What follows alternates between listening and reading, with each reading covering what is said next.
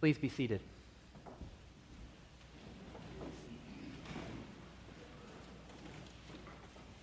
And good morning, Cathedral Church. I was so moved by the uh, scripture reading from the Old Testament this morning that I based my sermon on that. So if you would look with me at that reading from Genesis.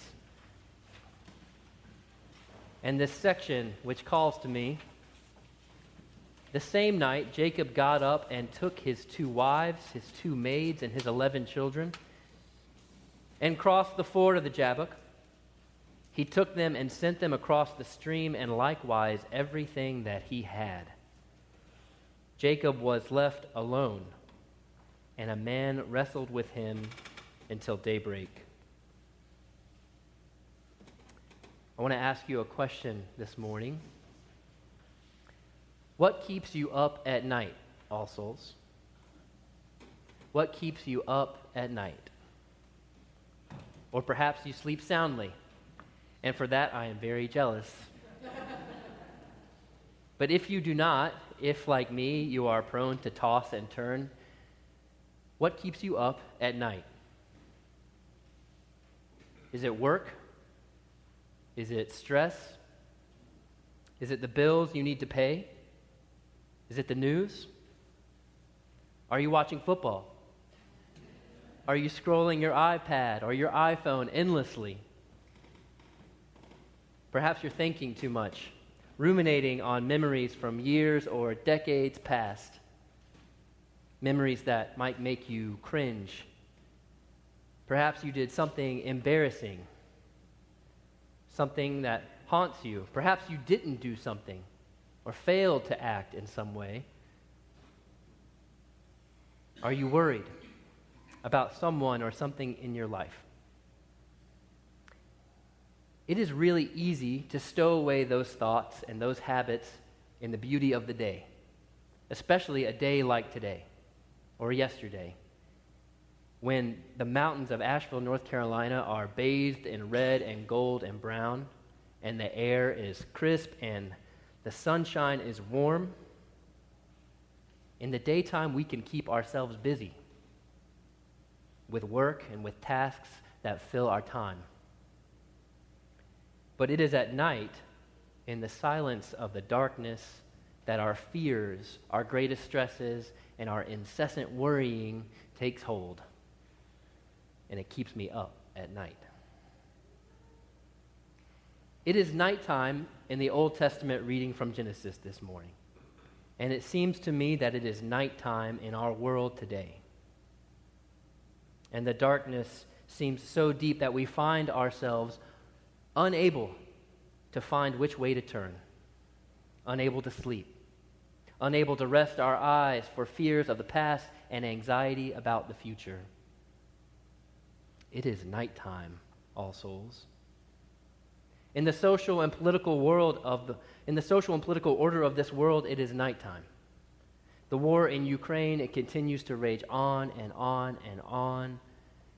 The media tells us with growing confidence that the financial forecast is pain. As we head into another financial recession, as we tighten our belts again and make cuts again. And there is this cloud of violence which grows violence in our streets, violence in our schools. Indeed, the cloud of violence is so large, so paralyzing that we spend our days going about our lives, even as the specter of nuclear war grows more ominous and ominous each day. An election approaches, which again seems posed to stretch our limits of democracy and indeed the sanity of this nation. It is nighttime. It is nighttime in our personal lives. More than ever before, people struggle with anxiety and stress. They are struggling and haunted by the weight of what it even takes to survive in this world right now, let alone save. Dark clouds of stress and depression fill our mental and emotional skies. And we still struggle with COVID 19. If you think we don't, just ask the young child who spent the first two years of middle school on a computer screen. Ask those still struggling with the effects of long COVID. It is nighttime, friends. And we are stressed, and we cannot find peace at night. For Jacob in Genesis this morning, the darkness is also surrounding him. I find it an intriguing detail that Jacob is on the move at night. This is the repercussions of a lifetime of trickery and deceit. You might remember from Vacation Bible School or Sunday School that this is the Jacob that deceived his father in order to steal the birthright of his older brother Esau, who positioned goats at the bedside of his blind father to deceive him. This is the Jacob that siphoned off the best sheets from the flock of Laban. This is the Jacob who stole the precious totems from Laban and his family and left under the cover of darkness like thieves in the night. Jacob, the trickster, the deceiver of the Hebrew Bible. Jacob, whose name is a play on the Hebrew language. You see, in Hebrew, Jacob translates to he whom God protects. But there's also a subtlety, a play on words. It can also mean the heel, as in he who takes by the heel. You might remember that Jacob was brought into this world with his twin, clutching the, clutching the heel of Esau as he came out of the womb. So, Jacob, he whom God protects, he who takes by the heel, is he who supplants, who displaces, who replaces, who supersedes and overtakes. The trickster. Jacob, a man who took and took and took his entire life the protagonist in everybody's story, is being pursued this long night. In pursuit is Esau, the brother he deceived. Esau pursues him with what we are told is an army of 400 men. And chapter 32 of Genesis tells us that this news makes Jacob greatly afraid and distressed. Greatly afraid and distressed there is no rest for Jacob this night. Stress, danger, it chases him on every side. And as the tension mounts,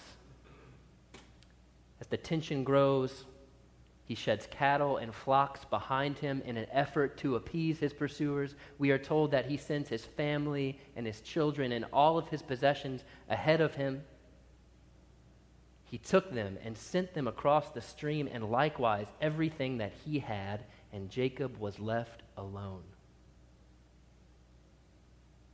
And it is in this moment of absolute uncertainty, of absolute danger, of absolute solitude, stripped of all his possessions, that Jacob wrestles with God.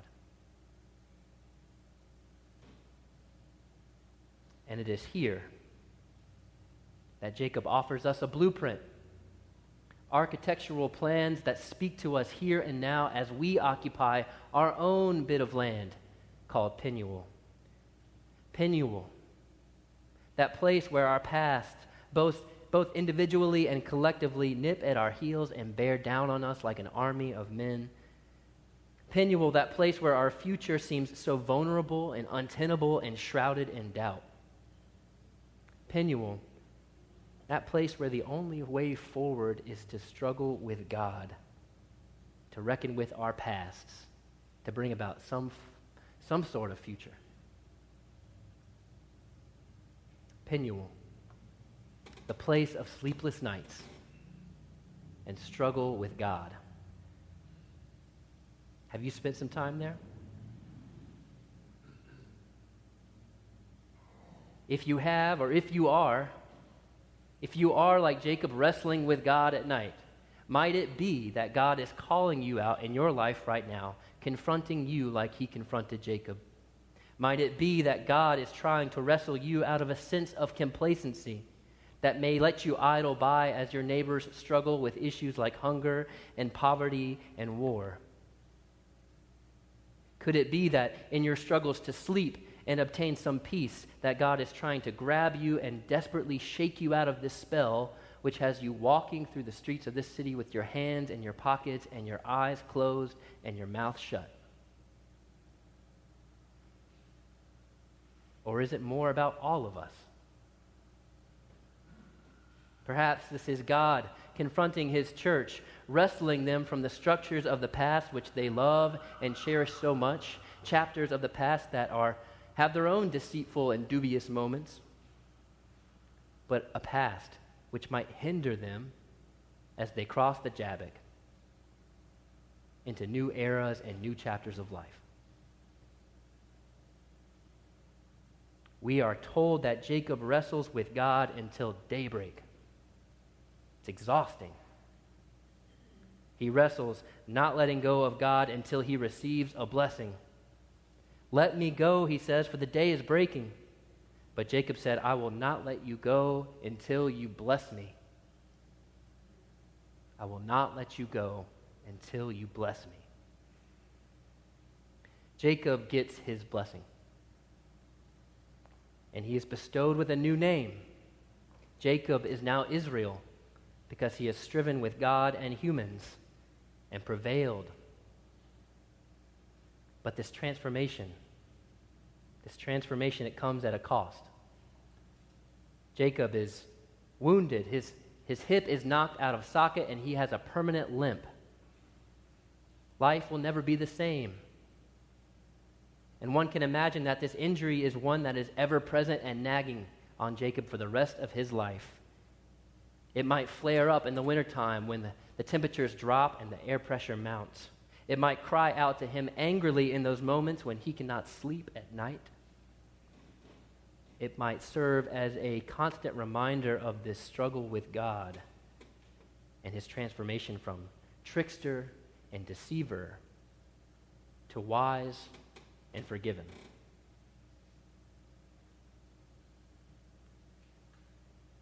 Friends, our confrontations with God, if we approach them authentically and honestly and vulnerably, they will leave us beaten down, exhausted, wounded, perhaps even permanently wounded. Our lives may never be the same after such encounters with God. It's painful. But I believe that this struggle, it comes out of God's love for God's own creation. God would rather leave us wounded, walking with a limp, than to live otherwise. God would rather have us inconvenienced, beaten down, exhausted, and sore than to go through life carefree, oblivious, and ignorant to the suffering of the world. God wrestles with us through our sleepless nights in Penuel with the promise that if we give our best efforts, if we strive, if we refuse to let go, that blessing and benediction and daybreak lie just on the other side. What keeps you up at night, all souls? What disturbs you as you sleep? Wrestles with you in your most vulnerable moments. Be vigilant. Refuse to let go. Daybreak is coming soon. And the sunlight washing over the mountains and the valleys of Penuel, it heralds transformation, not only for you, for this church, but indeed for all of God's creation. Amen.